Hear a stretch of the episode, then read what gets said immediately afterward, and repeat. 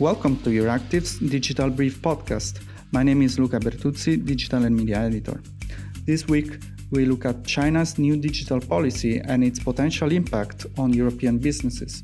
For an overview on all things digital in the EU, sign up to our free newsletter or visit the website euractiv.com. This is Euractiv's Digital Brief podcast.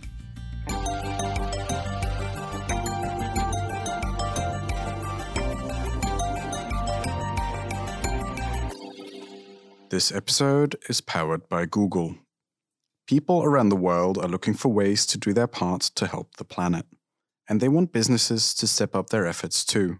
This is why recently we shared several new ways people can use Google products to make sustainable choices, from choosing eco friendly routes to searching greener flights. Today I'm joined by Vera Demary, head of a research unit of the German Economic Institute. Welcome, Vera, and thank you for being with us. Thank you for having me. So, you have recently conducted a study on uh, China and its new digital policy. Can you introduce to us the topic and what China has been doing on this uh, regard? China um, has been regulating a lot recently in the digital sphere. Um, the main goal is um, the creation of growth and um, to ensure the uh, political stability of the Chinese party. So, um, setting a framework for digitalization is part of this overall strategy. Um, China has implemented a lot of different regulations on, on digitalization. The most recent ones um, um, are the data protection law, which is uh, has come into effect on September 1st this year, and the personal information protection law, which will come into effect on November 1st. So there's a lot of new regulation that businesses need to deal with in China. And a lot of the most recent regulation deals with how to deal with data. In the Western press, at least, we have heard a lot of uh, arguments that uh, Beijing is cracking down on its uh, big tech uh, and uh, trying to rein in companies that were perceived as too powerful.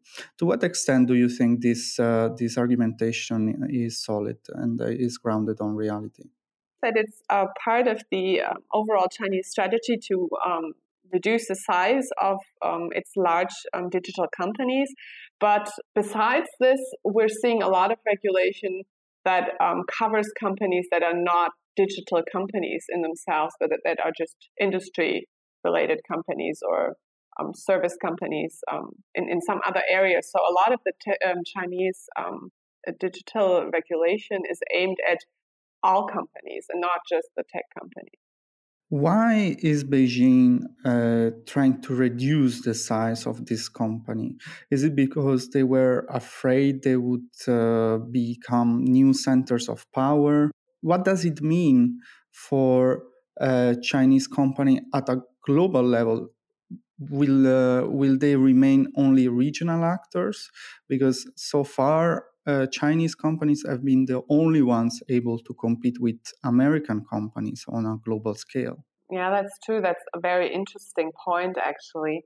Um, before China started working on breaking the larger companies um, up or reining them in, um, sort of, um, they were working together with them, sort of to um, uh, counteract the American um, large tech companies what we're seeing recently, I think, is um, uh, an even stronger um, vow to try to consolidate political power. I think a lot of the regulation, especially um, with respect to the large Chinese tech companies, um, is geared towards um, consolidating power in the hands of the political party in China.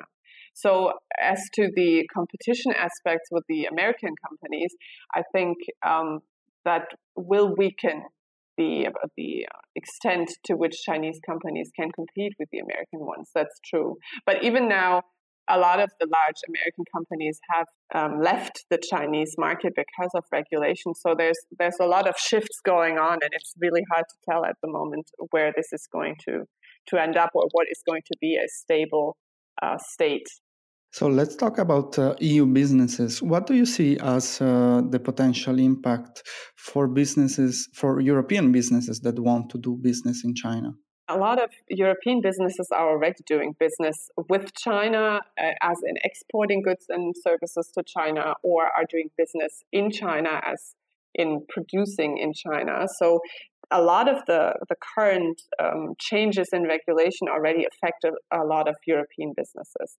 And um, the changes in regulation um, make it necessary for European businesses um, to uh, comply with the law. So there's a, there's a lot of costs involved, a lot of resources that need to be put into compliance because if companies don't comply with these um, regulations, um, they are put on blacklists and um, they're not allowed to do business in certain certain areas anymore. So it's a very very strict uh, set of rules that companies need to adhere to. And uh, what we expect is that this will change the way that European companies deal with China or uh, see the Chinese market still as an attractive market for their products. Um, we um, did a survey among 1,100 German companies in 2020. These are companies from industry and industry related services. And more than 50% of those companies expect that the Chinese market will only be able to be served um, via production in China and not via exports anymore within five years. So, this is something that could be a threat to European companies' business models, even. Is this intentional? Is the Chinese government trying to put up barriers, forcing uh, European or other other businesses to establish in China to continue their business there? I think it is. Part of it is um, that China wants to close itself off to strengthen Chinese businesses and to allow access uh, for the Chinese state to data, for example. And um, part of it is also, um, I think, the that they want to the European or other companies to um, to relocate or to produce more um, within China, especially seeing now that the the conditions for production, as in labor costs, for example, are not as attractive um, anymore as they used to. So, one of the fundamentals of the market economy is that competition is good and makes prices go down, makes your uh, companies more competitive. Do you think that in the long term, China risks to lose its competitive edge by closing off to, to competition from abroad? On the one hand, that, that is obviously something that, that should happen if we follow the, the rules of market um, economics. But on the other hand, what the companies in the survey that I mentioned think, more four than four out of five companies out of in that survey think that the subsidies that the Chinese state pays its companies in the digital sphere allows them a competitive edge that, that is going to be lasting. So the, the Chinese state doesn't only rein in companies and set strict rules, but they also uh, subsidize um, massively um, all sorts of companies. So um, competition, I think, will w- work differently in five years, in 10 years uh, with respect to China, just because the state is involved in a, on a whole different scale than it is um, in Europe or in the United States. So, how can European companies compete with Chinese companies in this scenario, and what can I do to adapt uh, to the new uh, regulatory framework in China? For European companies, the question now is um, whether they want to remain in China or if they want to pull out. Um, for those who are not active in the Chinese market yet, the regulation and all these um, things that are going on in China obviously makes it a much harder decision whether to to become active in the market as an exporter or um, as um, uh, someone who produces in China.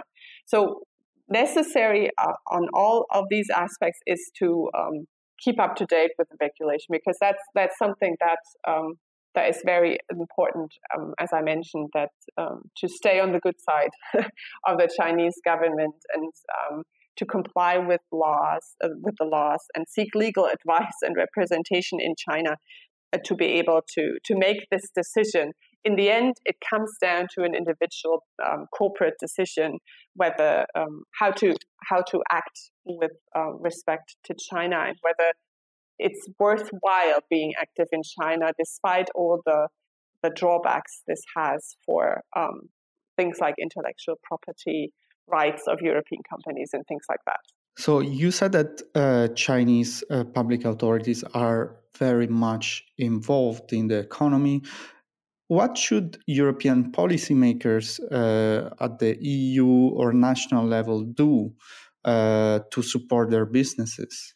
I think it's a twofold strategy is necessary. On the one hand, uh, what we need to do in Europe is to strengthen the competitiveness of European businesses.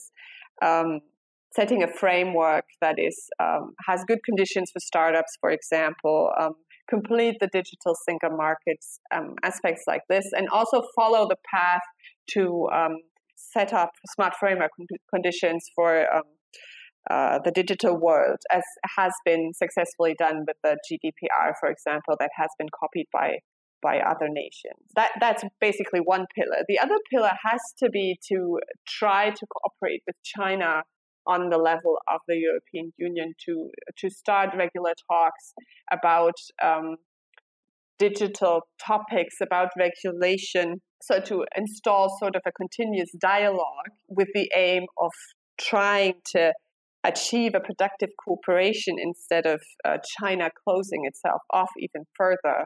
And to be able to achieve this and to have a better sort of bargaining position, it's necessary, from my view, to um, strengthen transatlantic cooperation in digitization as it's being done with the TTC, sort of to, to set up a, a strategy of dealing with China um, together. And I think that there's a new opportunity for this um, with the Biden administration. And indeed, one of the key uh, points of the TTC is about contrasting uh, anti competitive practices from so called non market economies, read China. Uh, and among these practices are the public subsidies that you were mentioning. Do you think that uh, a Western front could be able to force China out of this strategy of subsidizing uh, its companies? I think it's more a question of bargaining for this than of forcing um, China out of a position because China is making a strong point that they're doing what they want and they're regulating in a way that they deem fit for their purposes. And this is obviously something that is contradictory to, to European or even American um, views. So I think what we need to do is to to set up a, di- a dialogue and try to um, make China see um, the, the advantages that a cooperation has um, for their businesses um, instead of trying to trying to force them into into doing this. What happens if China suddenly runs out of money? I mean, they have been growing for decades now. That's also why they have so much uh, money available to invest in growth. But that's also a potential weakness because if the economic cycles slows down, then you don't have so much money to uh, to to invest, and it might become a debt trap. Don't you think that in the long run, this uh, economic model uh, is not sustainable? I think this is something to consider, even talking about these bargaining uh, that I mentioned. Um, I read an interesting article yesterday that uh, stated that part of the reason why China is um, uh, trying to enforce um, more of its competition law in, with respect to uh, large tech companies is that it's um, it needs the money from the fines that it imposes on, on the large tech companies, on the large Chinese tech companies. And I thought that was an interesting point. So the the the issue that China needs money for this sort of um, business model to work is is very is at the center of everything. So I think um, you might be right, and we might see changes in Chinese policy just because um, money's running out. That that could could very well happen, but um, so far we're not seeing it. So it's, it's, something to consider in the future, and something to uh, that might be a bargaining chip as well. That's all we got time for this week. Don't forget to sign up to our free Digital Brief newsletter to receive a comprehensive overview on digital affairs in the world of European politics and policy. Also, don't forget to subscribe to this podcast published on Apple Podcasts, Spotify, Stitcher, and Amazon Music. I'm your Luca Bertuzzi, and thank you for listening.